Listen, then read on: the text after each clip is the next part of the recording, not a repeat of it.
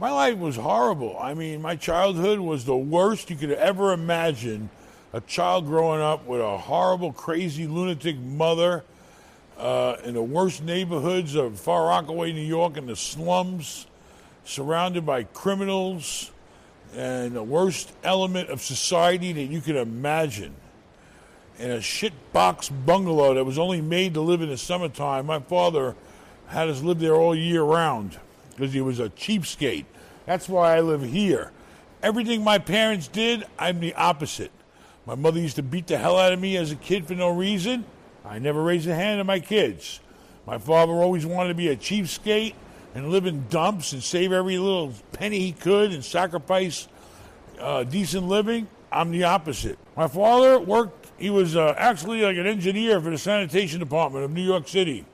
My mother worked for the welfare department, but she was seriously mentally ill.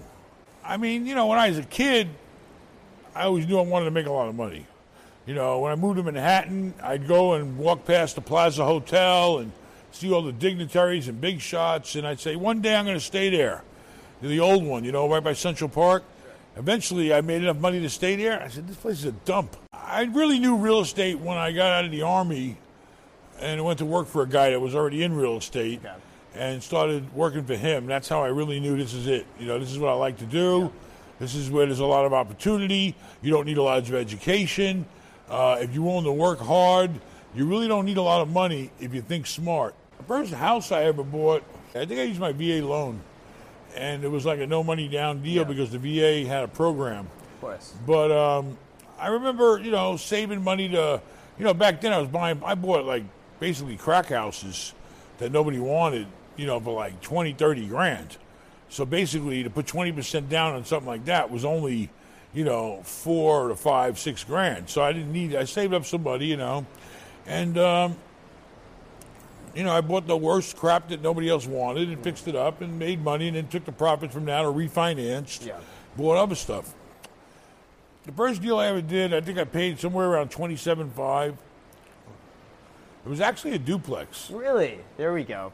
Duplexes, guys. It was one Duplex. one unit down and one unit up. Okay. I literally, the place was boarded up, but the bums were living in it. So I had to go over there and actually throw the bums out. And, um, you know, and I fixed the place up. It was an REO. And um, I, it was like, both units were like three bedroom units. Those units rented, once you cleaned them up and, you know, I fixed everything up and it passed inspection, uh, those units rented even back then. We're talking around 19, late 80s, uh, maybe early 90s, late 80s, early 90s. Those units were renting for like 800 bucks a piece. It's a lot. So I took a piece of crap, and you know, I used to buy, hey, whatever it took. I'd buy used carpeting, clean it up. I'd get, I'd buy used materials from secondhand places. Uh, you know, buy the cheapest stuff I could to make it work right, and uh, you know, didn't spend that much fixing them up, but you know, made them decent and safe. And uh, so I took a piece of garbage I paid twenty seven five for, probably threw another maybe five, seven, six, seven grand into the place, and uh, I hired guys off the street Yeah. to help me in painting and all that crap, and um, and then you know, so I'm into the place say for thirty five grand, you know, based on sixteen hundred dollars a month income, it's now worth one hundred and fifty thousand dollars because now it was a decent looking place. I had two contracts in the housing authority proving that I had the rent coming in.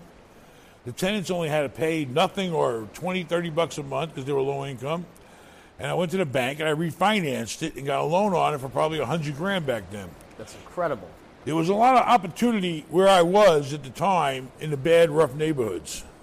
So I, I had stuff all over town. I had single families I'd buy, duplexes. The duplexes started becoming triplexes. I bought fourplexes. Then the guy that I was working for doing management, I also had him. And then me and him with his money and his credit, then I started doing bigger deals. And is that how you were able to scale up over how many years now has this been? 20, 30, Um, almost 30 years, right? It's been about, uh, let's see, it's been about uh, let's see if you take 30, it's been about 25 years, yeah. And you just continue doing that, taking one property to the next, to the next, to the next. When did you start getting into the apartment buildings and shopping centers and really taking it up? Well, we started growing very, very large in the apartment business. And uh, that's pretty much all I ever did was apartments. And it was affordable housing too, mostly. Then when I decided to move out of California in 04, because the market was really high in 04 in California, you got to know when it's time to sell. You don't want to miss the boat. You know, it's, it's, a, it's a market just like anything else. Real estate's up, real estate's down. You got to buy when it's uh, down, you got to sell when it's up. So we decided. Plus, I didn't want to, you know, stay in California and raise my family there. So I came to Florida. I found this area had a lot of growth in it in the middle of the state. Miami was too expensive. North Florida was too cheap, and this was just right, right in the middle. So we came here. We started doing more apartments, and then um, one of the kids in the family decided the boys went into apartments like I did, Yeah. but the girl in the family she wanted to go to hotels management. So she went to school for that, and that got us in the hotel business. We bought a hotel. So she, while she went to school, she also ran a small hotel. So we grew in the hotel business. We found that to be very lucrative, fixing up beat up hotels, Yeah. making them nice and running them. And then um, a few, about five years ago, wasn't only, uh, I decided that I wanted to limit the management because hotels are management intense, apartments are, can be management intense, but retail is not. It's, you don't have the potential to make a lot of money in retail unless you're a developer. Or if you can find one beat up and fix it up and rent it out, you can. Hmm. But typically, I wanted to slow down the management. Retail is no management. You buy a retail shopping center, you know, the tenants are there running their business. Everything that goes on inside that business is their problem. I'm just responsible maybe for the roof and the exterior. You basically collect the rent from a business owner, and that's the end of it. You don't have to worry about nothing else. And they don't typically don't move a lot if they're making money because that's their, you know, their, you know, their livelihood. Yeah. So we started going more and more into retail, which we like. Got so we're diversified. You know, Yeah. I have never done office buildings. Okay. This is I'm getting ready to do an office building, but it's going to be medical because I'm afraid of office buildings with everybody working at home. Yes, that's and, what I uh, think. working off the computers and you know, and plus with offices, if you got a big tenant and they pull out, you're going to be stuck with a big empty space. Yeah. And I have no experience in offices. Right. Nor do I have any experience in industrial. Industrial is starting to get big too. You know, with the whole start building I more stuff here, warehouses, I think, are gonna be warehouses. Um, you know, building stuff here, I think is going to hopefully come back with today's politics and China and all that. Yeah. We're going to start doing more building here and, and making things. Yeah. What happened though in 2008, 2009 when the market The market crash. Yeah. And all the property I had was now at least 25 or 30% worth less than it was. Luckily, I wasn't over leveraged. And um, I was able to find, uh, I put a big package together of all my stuff. And luckily, I sold uh, a package of everything Texas, Florida. I just piled a whole apartment package together. And some group came in and bought it at a price that wasn't the greatest price. I would have got more if I held on to it, but we still made enough profit to where I felt like, hey, I'm out of it. I can start fresh again and clean up on all the bargains that were out there. I had to sell off my stuff to be able to raise the capital to go out and buy all the hot deals that were out there because the market was crashing. Yeah. So what were some of your biggest challenges then over the last 25 years? Um, buying away from where you live. You know, when you have to travel a long way, I like to touch the real estate. I like to get my hands dirty. I like to feel it. You know, I like to deal with the problems easily. When things are far away, it's very hard to deal with. And you don't want to hire management companies because then you're not in control of your own investment and they can do things you don't want them to do. It's not their investment. They're not going to protect the investment like you are. So the biggest thing was, you know, not be so spread out because I didn't want to be no big giant company. I was happy just being a good, strong family business, you know, with kids coming in and helping me, and just all of us working together. So uh, spreading yourself too thin. Plus, you know, at times you can bite off more than you can chew. And I was watching that uh, whole Trump Dynasty program on A and E, and you kind of see where he started biting off more than he could chew, and that's where he got into trouble. You know, buying having three casinos in one little town. You know, casinos are very dangerous.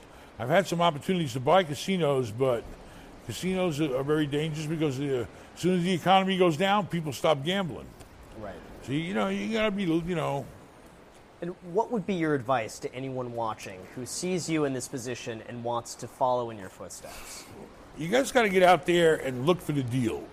Find a deal that has some kind of potential where you can make it better, you can create value, you can get some sweat equity in it. It's called value add. Yeah. Uh, you know, and, and typically there's always going to be a place like that. You know, people die, people retire. Uh, there's always a house even you can fix up. Let me tell you another good uh, uh, thing that I, I did very well on. I did very well on student housing. You can go out and you can buy. Let's say you just buy a house. You buy a house, and let's say that house is a big house with four bedrooms in it. With students, you don't rent the whole place out. You rent it by the bed. Right. And that we did very well in because we went out and we bought a property that had a lot of four bedroom apartments in it.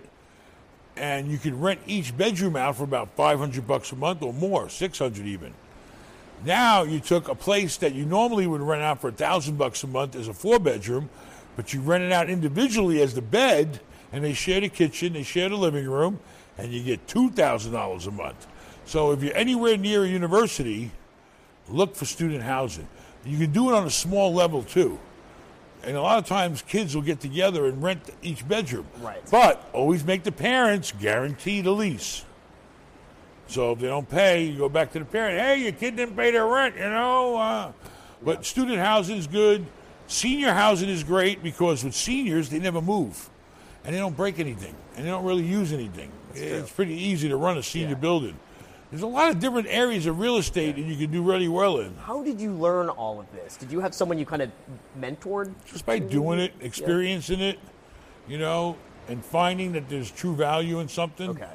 So it's all trial and error that you just kind of figured Hopefully it out. not too many errors. Okay. but mostly yeah, just doing it. You know, Okay. getting out there, seeing a place that's beat up, and you know, and fixing it up. But you know, you got to be careful. You don't want to, you don't want to buy a place that needs too much work. Mm-hmm. You know, I try to stay away from major structural type work. You know, the foundation's got to be good. Roofs, okay, depends on the deal. Okay. But you know, basically, I always just went in, put carpets in, painted the place, maybe work on windows, doors, you know, things like that. Yeah. I didn't get. I wasn't big into construction. I've never built anything in my life. Instead of being a builder, I called myself a rebuilder. I would take something that was already built, beat down, bring it back to its original condition, and and make it live again.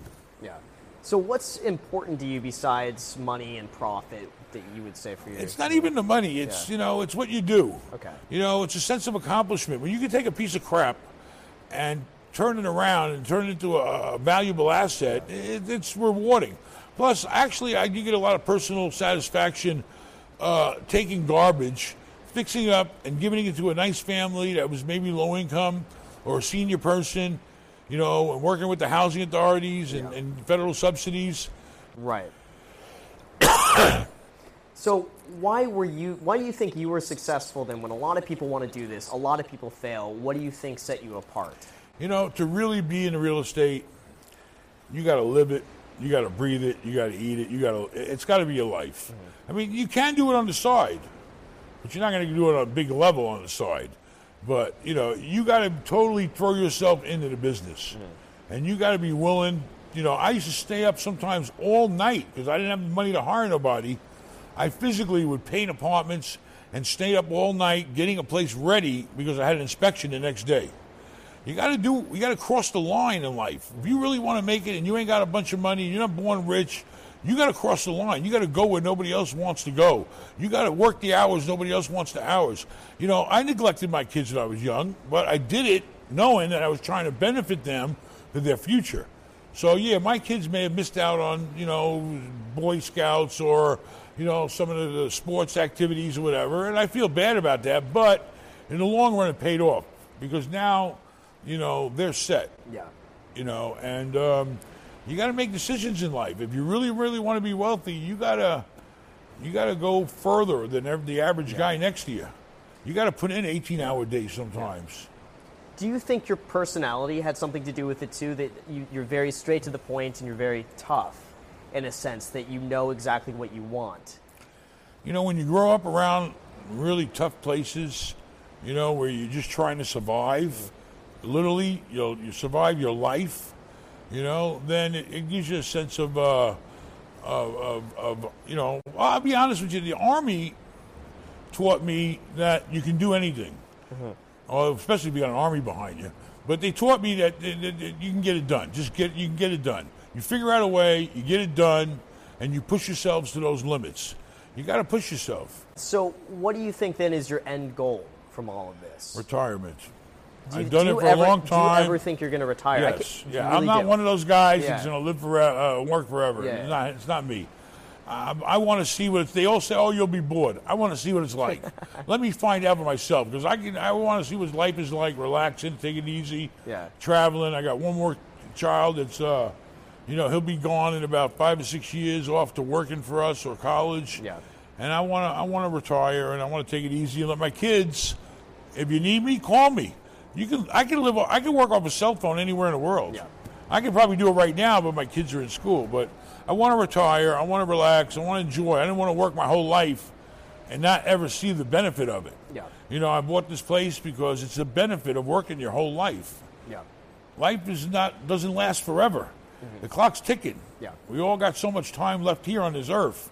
Make the best of it. Make the most of it. So Do you want then to give everything to your family? Do you want them to run it for you? They already do. They already run all the, all Okay. the, you know, most of the kids and everybody uh, are already involved and doing their own thing and running the business.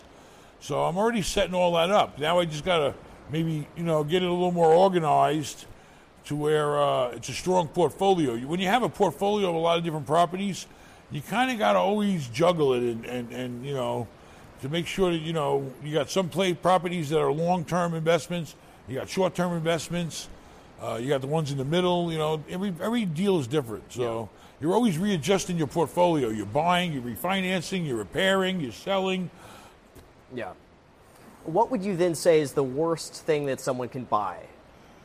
If you have any advice for someone The out worst there. thing is yeah. to overpay Okay. because the worst thing in the world is you don't want to work for free. It's like I went out this week. The market is ridiculous. The prices make no sense right now in apartments. Basically, we sit down, we look at the numbers, and we say, wait a minute, we're going to invest millions of dollars in this deal, and we're not going to get no return or very little return. We're working for free. You don't want to do that. Okay. You want to have, you want to make sure that there's some upside in that deal, whether it's on the sale, whether it's on the monthly income.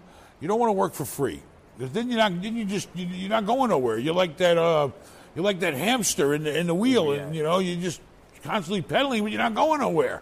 You got to make sure that there's a there's a plan. You got to have a plan. You got to have goals. Get out, go online, find a real estate agent. There's plenty of them out there. A real estate agent will work for free for you. They get paid by the seller. Get a real estate agent that's going to find you exactly what you need and what you want. Go online, look on the MLS. You know, go on all the websites there are. Find something in your area that you can afford. The most important thing is get your credit right. Make sure you got good credit. Save up as much money as you can for down payment and for fix up. But your credit is more important than anything. Banks will loan you money to fix it up. They'll loan you the money to buy it and fix it up. Mm-hmm. You know, and they're taking the biggest risk. Typical deal. If you go out and buy an FHA deal today, you're only putting three percent down. That's three grand on every hundred grand. If you find a house for two hundred grand, you only need six grand. Or you know, you find a fixer upper, you know, and, and, and tell the bank, okay, uh, I, I want to buy it, and I want I want you to loan me money on its value today. But then, as you fix it up, they'll give you more money. Yeah. You know, there's different, all types of loan programs. The most important thing is be friends with the bank. The bank is your friend. They're the ones with all the money. They make money on loaning you money, mm-hmm. and that's how the whole machine works. Yeah. What's your credit score? it's you know honestly i don't know what my credit score is now. I'm sure it's very good. But when you make it to a level that you deal with commercial banking they may run a credit report on you just for the heck of it but they you know it's your assets. When you want to do big time deals you got to show that you got the money and the assets to support that deal you know? So well, it's very important to have a good credit score. I think you should have at least a 750 is a really good credit score. Um, I'll talk to your brother. Um, so credit is very important. You know, keeping no judgments against you. Yeah. You know, and if you do have a bad credit report, fix it. You get on the phone and negotiate yourself. You can do credit repair yourself. Yeah. You'd be surprised. You know, medical, school loans, student loans, things like that. You can get on the phone and get a plan with that person to get it off your credit report. Yeah. And then, you know, even people that were bankrupt, bankruptcies only last seven years. After seven years, they pretty much forgive you. All those short sales you were doing back then, Yep. all those people are forgiven. Of course. And now they get to go out and get a second chance. Yeah. Uh, believe me, the banking world is very forgiving. Yeah. And what do you think of the current real estate market right now and where it's headed? Right now, I believe it's at a very, very height. Okay. It's, it's at a, a height. Um, and, and things are going to come down. They're going to correct themselves. I don't think it's going to crash because the economy's good, but real estate is going to make a correction of about 20%, I believe. You think so? Everything that's like 100000 a unit out here, it really needs to go back down to about 80 do you think that's isolated just to Florida, or do you think it's over the I think entire? it's everywhere. You I think it's, everywhere. okay. It's inflated right now. Okay. I'm starting to see the signals. I've been talking with bankers. Um, they there, there are people that over leverage. A lot of the new product I think is going to get hurt because they spent so much money on construction and they overprojected their rents, and they can't get all the rents they thought they're going to get because the same people that can pay you fifteen hundred a month for an apartment, these people can go out and buy a house or a condo for that same fifteen hundred a month. So a lot of them are going to run the ownership, and then the rents are going to come down. And in this country, we always overdo everything. Yeah. If Walgreens works, what do we do? We build one in every corner. If, uh, if we, if, you know, we, we, we, we always overdo it. So it's a cycle. The cycle, it's ready. It's about the right time now. It's, it's overdue for that 10 year cycle. Yeah. The last crash was in 2008. It's 2019.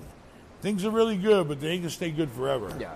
So is your plan then to hold off right now and then eventually retire, and then if the market goes down, maybe? I'm always looking to buy a good deal that's out there. I'm Yeah. always looking to sell when the market's high.